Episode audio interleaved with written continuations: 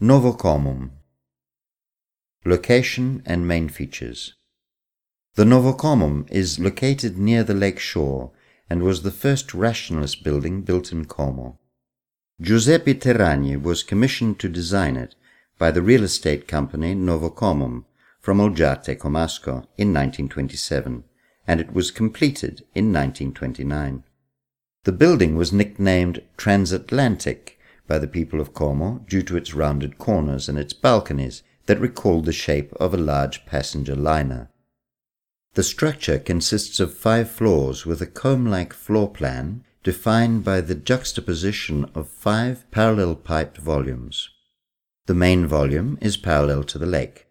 Another two volumes connect it sideways to the adjoining building, built in eclectic style a few years earlier by the architect Giacomo Caranchini. Another two structures, smaller in size, are to be found inside the courtyard. Exterior and corners. Terragni designed original architectural solutions for the facades in order to highlight the sense of depth and space, alternating plane and curved surfaces with full and empty spaces, where the voids are represented by the glass surfaces. The corners are the distinctive feature of the Novocomum. For the first four floors, Terragni designed a series of cylinders. Above them he placed the parallelepiped volume of the fifth floor, which overlooks the whole corner area of the building, producing an impressive contrast with the rounded shapes underneath. The colors. The Novocomum also distinguished itself for the different colors used on the facades and the main architectural features. Terragni chose colors best suited to emphasize the play of solids and voids, light and shadow.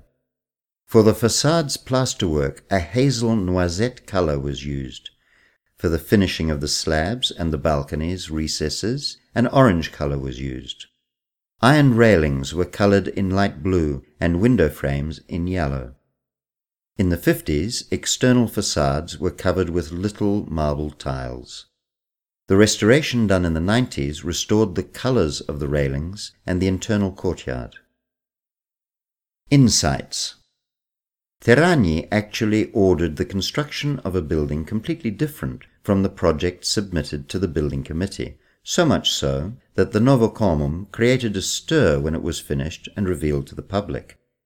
The municipality of Como appointed a commission to determine whether it should be demolished, but the following cultural debate and opinions in defense of the work, started by the most important architecture magazines, saved it from demolition. The Novocomum kept its original intended use, and today it houses homes and offices, with eight apartments on each floor. Every year, architecture scholars and tourists can visit it thanks to the work of the cultural association Friends of the Novocomum.